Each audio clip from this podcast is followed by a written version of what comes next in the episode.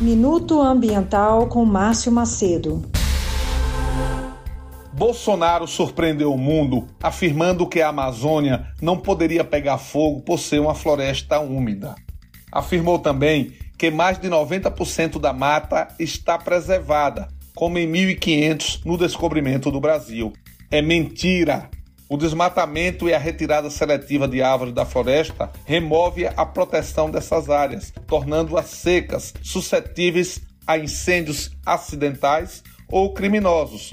A ação do desmatamento ilegal é seguida por queimadas criminosas para limpar a área, como diz os delinquentes ambientais. Só esse ano já foram registrados 70.600 focos de queimadas na Amazônia. Aproximadamente 20% da floresta amazônica já foi desmatada até o ano de 2020. Eu sou Márcio Macedo, no Minuto Ambiental.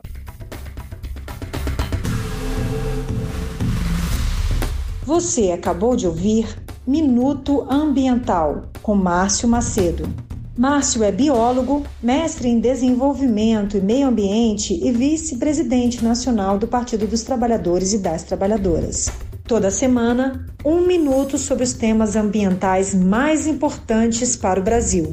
Você ouve aqui na Rádio PT.